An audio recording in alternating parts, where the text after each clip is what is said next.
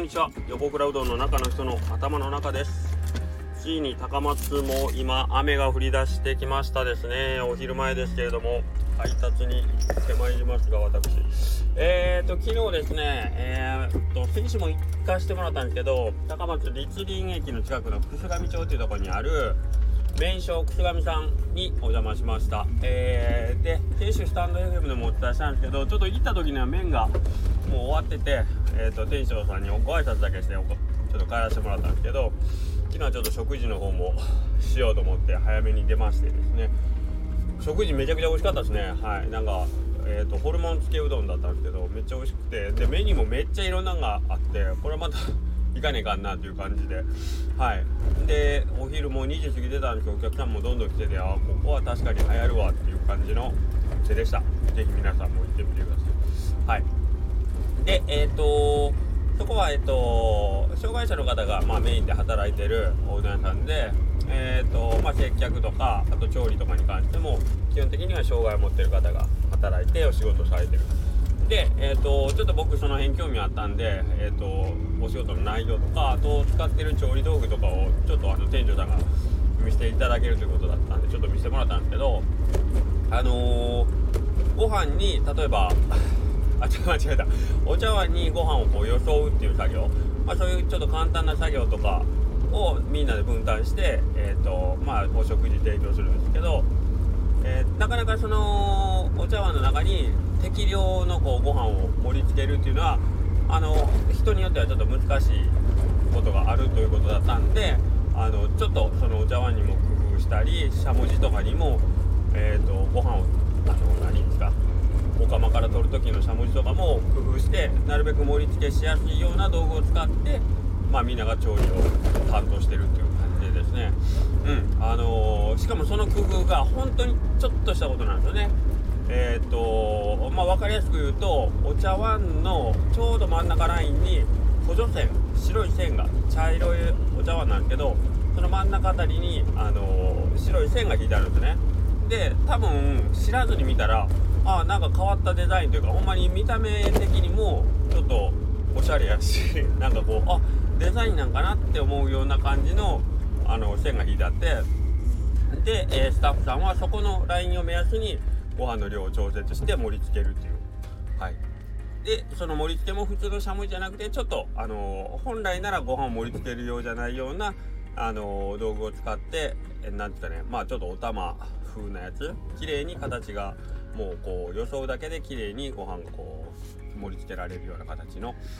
道具を使ったりしてて、本当にちょっとした工夫なんですけど、それでみんなができるようになったっていう話を聞いたんですけど、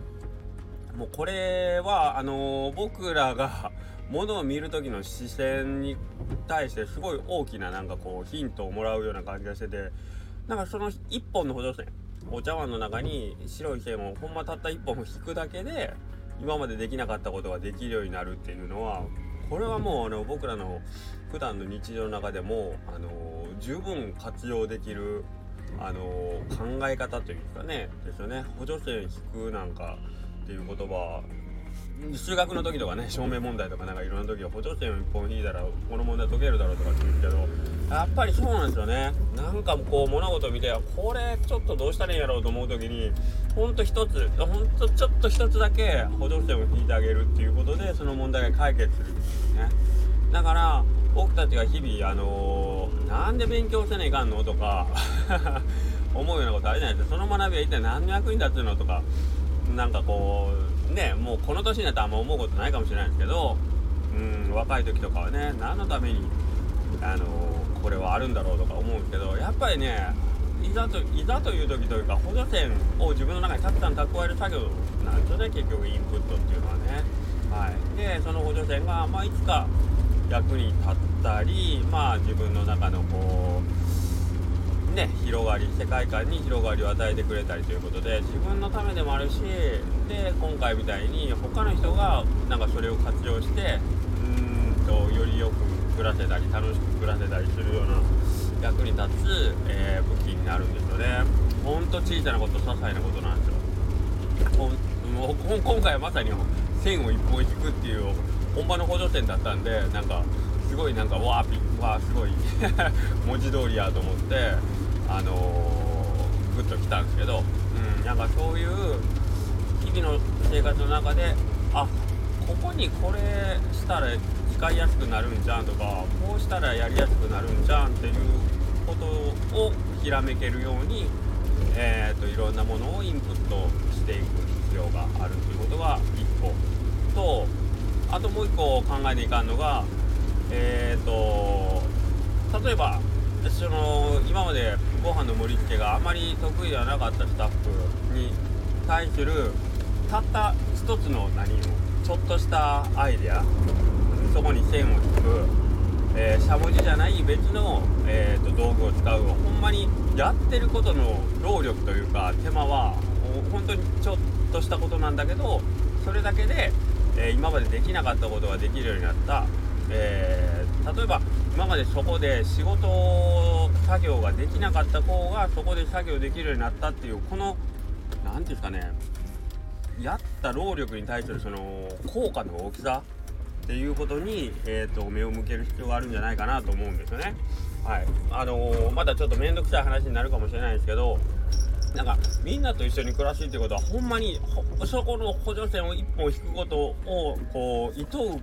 か厭わないかなんですよ。で、それは多分その場におって一緒になって、ほんのちょっと考えれば思いつくとは思うんです。何人か集まってもうほんまにその現場におれば、だからたったそれだけの労力で、今まで例えば、働くことはこの子は難しいと思われてた子に、働く喜びを与えられるっていうとすごくおこがましいですけど、その子たちが喜んで働ける環境が作れるっていうのはものすごいことだと僕は思うんですよねだけど現実にはなかなかその一緒になってその補助線を引いてあげるとか、いうことを考えることができなかったりすると、だからそこの差っていうのは一体何なんだろうと思った時にその店長さんと、僕ですよね、そういうのができてない僕との違いっていうのはほんま情熱というか、なんていうんですかね、本当気持ち一つだなんやなっていうのを気づかされたんですよね。はい、なんかこの辺のことを話し出すと長くなるので今日はこのぐらいにしておきますけど、なんかこう本当にその場を良くしようとか改善しようという気持ちを持てば、本当に実際に使う労力とか必要な物やお金なんてのは何にもなくても全然環境やシステムを変えることって可能なんだなっていう可能性に気づいておくことが大事だなと、要はそういうことですよね。はい、2つですね、大事なこと、補助線を引こうっていうことと、あとその補助線を引くために必要な心構え、そこに対して情熱を向ける、そこに対してもう少し本気で向き合ってみるということですよね。長い時間も必要ないし、なんていうかな、よしやるぞみたいな、そこまで大きな決意も必要なく、ほんまにちょっと友達のために何かできるかなぐらいの軽い感覚でいいと思うんですよね。補助線を、小さな補助線を引くためにはそこから何か始まることがあるんじゃないかなと思いました。ではまた明日。